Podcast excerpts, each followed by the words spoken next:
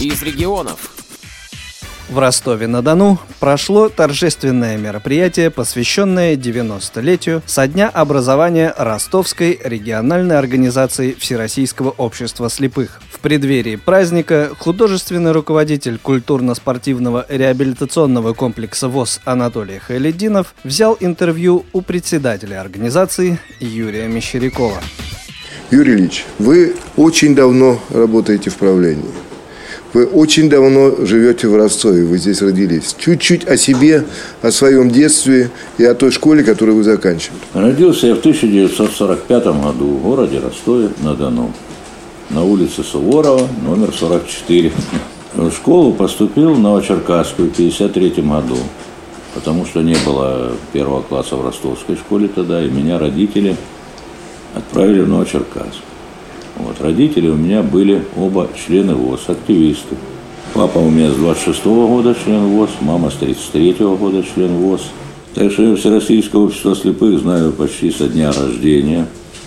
Помню я, конечно, как это все зарождалось после войны. Помню, клуб был на Шалмяна небольшой. Помню, предприятие на Красноармейской, две комнатки, все было. Учился я в школе Новочеркасской, номер 33. Учился там 8 лет до 1961 года. И о школе у меня, конечно, остались самые светлые воспоминания. Потому что все преподаватели у нас практически были девушки, закончившиеся пединституты и техникумы после войны. В основном они были участниками войны, это связистки, артиллеристки, зенитчицы были. Были у нас также преподаватели тотально слепые. Это историк Иван Васильевич, музыкант, это учителя литературы, учителя русского языка. Прекрасный был коллектив педагогический, школу я всегда вспоминаю, и я не теряю по сей день связи со школой. Дальше Но... вы же пошли на производство, и производство Значит, вы, вы великолепно знаете. В 60 году был принят членом ВОЗ в январе месяце. В школе тогда, да, это все да. было у нас. Потом я перешел доучиваться в ростовскую школу для слепых и слабовидящих.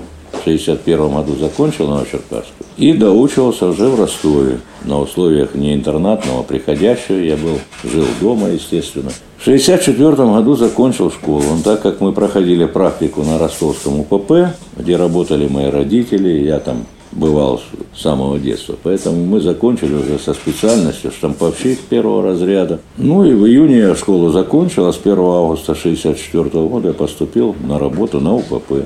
Шло время, мы переходили на другие изделия, значит, начали делать магнитные пускали. Я стал слесарь-сборщик электрических машин и аппаратов третьего разряда. Потом был бригадиром большой очень двухсменной бригады по сборке изготовлению магнитной системы. 180 человек у меня было в бригаде. В 1988 году меня избрали на должность председателя первичной производственной организации. Тогда у меня было почти 500 человек. С 1992 года я оставался председателем и был назначен замдиректора по социальным вопросам. Проработал практически 31 год на ростовском предприятии. Был назначен директором Новочеркасского предприятия в 1995 году.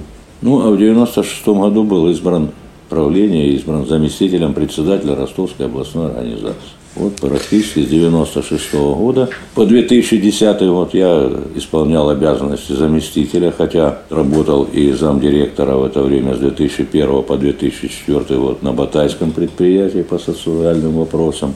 И с 2008 года по 2010 год то же самое исполнял обязанности и заместителя, и замдиректора по соцвопросам Батайского объединения. Ну, а в 2010 году был назначен на должность председателя в 2011 году на конференции практически единогласно был избран председателем ростовской организации – и вот вы пришли к вашему юбилею, к большому, серьезному юбилею. Он чуть опережает юбилей Всероссийского общества слепых, поэтому надо думать, что организация все-таки постарше организована была раньше, чем Всероссийское общество слепых. Поэтому э, ваше правление, оно является одним из самых крупных правлений. И тут э, достаточно большое количество инвалидов по зрению. И тем более достаточное количество предприятий. У нас четыре общества с ограниченной ответственностью.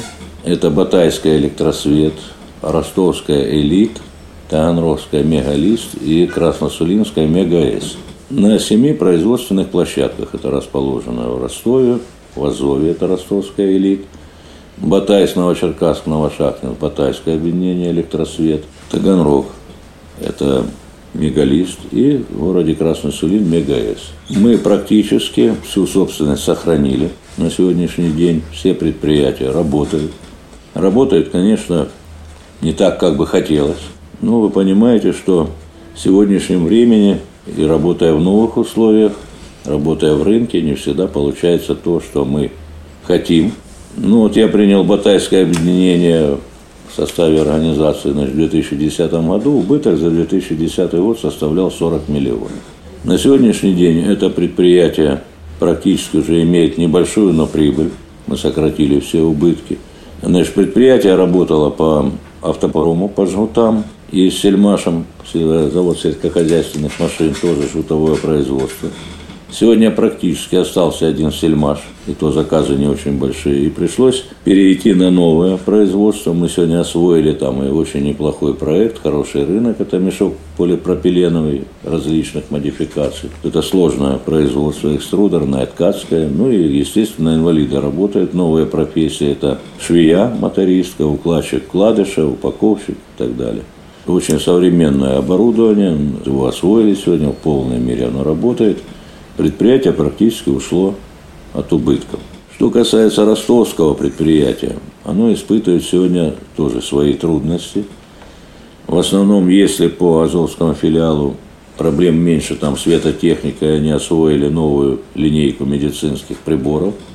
Это рециркуляторы бактерицидные различных модификаций то ростовское производство электроустановочных изделий оно требует своей модернизации.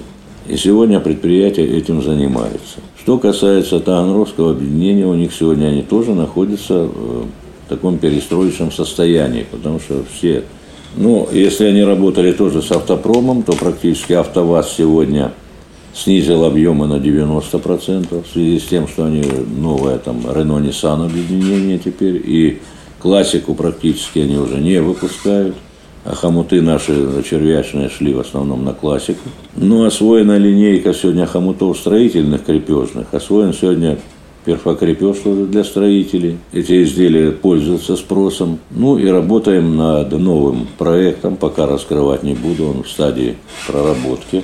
Я думаю, что если мы этот проект э, сделаем, а он не очень дорогой практически, но за полгода мы должны освоить это производство, есть хороший рынок, есть потенциальные заказчики, я думаю, мы Таганрог то же самое подымем из этого состояния, в котором у нас сегодня есть. Вот практически так. Приходится очень много заниматься с предприятиями. Дело в том, что вот в организации у нас 9982 человека на октябрь месяц, на первое число. Из них, конечно, все понятно, работающих 400 человек. Работает в сторонних организациях где-то около полторы тысячи человек. Остальные люди все не работающие. Естественно, это тоже огромная работа по созданию их нормальных условий. И мы очень плотно работаем с органами местного самоуправления. Они нам помогают, помогают э, в силу тех возможностей бюджетных, которые сегодня есть. У нас сегодня есть программа обеспечения областная техническими средствами реабилитации в дополнение к федеральному списку – вот. Ну, мы уже о ней говорили, наверное, знаете, да, что и нетбуки, и смартфоны. Да. И вот э, говоря о том законодательном поле, ну, мы участвуем, и весь актив, наши председатели, они на местах участвуют во многих комиссиях. В особенности, значит, принята программа «Доступная среда» до 2020 года в Ростовской области. Это тоже огромный пласт работы, который, ну, если мы проинспектировали более 700 учреждений, это только муниципальных, по созданию доступной среды для инвалидов по зрению тоже огромный пласт работы, в котором приходится вот сегодня. Поэтому времени часто очень не хватает на все. Но есть обязанности, есть э, ответственность. Я думаю, что с этим активом, который сегодня в организации, мы добьемся того, что все-таки те цели и задачи, которые поставлены перед нами уставом ВОЗ и решениями съезда ВОЗ, мы будем стараться их выполнять. Поэтому 90-летний юбилей – это только начало. Я думаю, Российское общество слепых еще очень долго будет существовать. Я не знаю, как бы сложилась моя жизнь, вот в таком состоянии инвалида по зрению, если бы не было Всероссийского общества слепых. Мы вам желаем удачи, успехов, и пусть ваша организация крепнет и растет и развивается. Спасибо. Благодарим за предоставленный материал художественного руководителя КСРК ВОЗ Анатолия Хайлединова. Программу подготовили Елена Колосенцева, Игорь Роговских и Анна Пак. Всего вам доброго, до новых встреч в эфире Радио ВОЗ.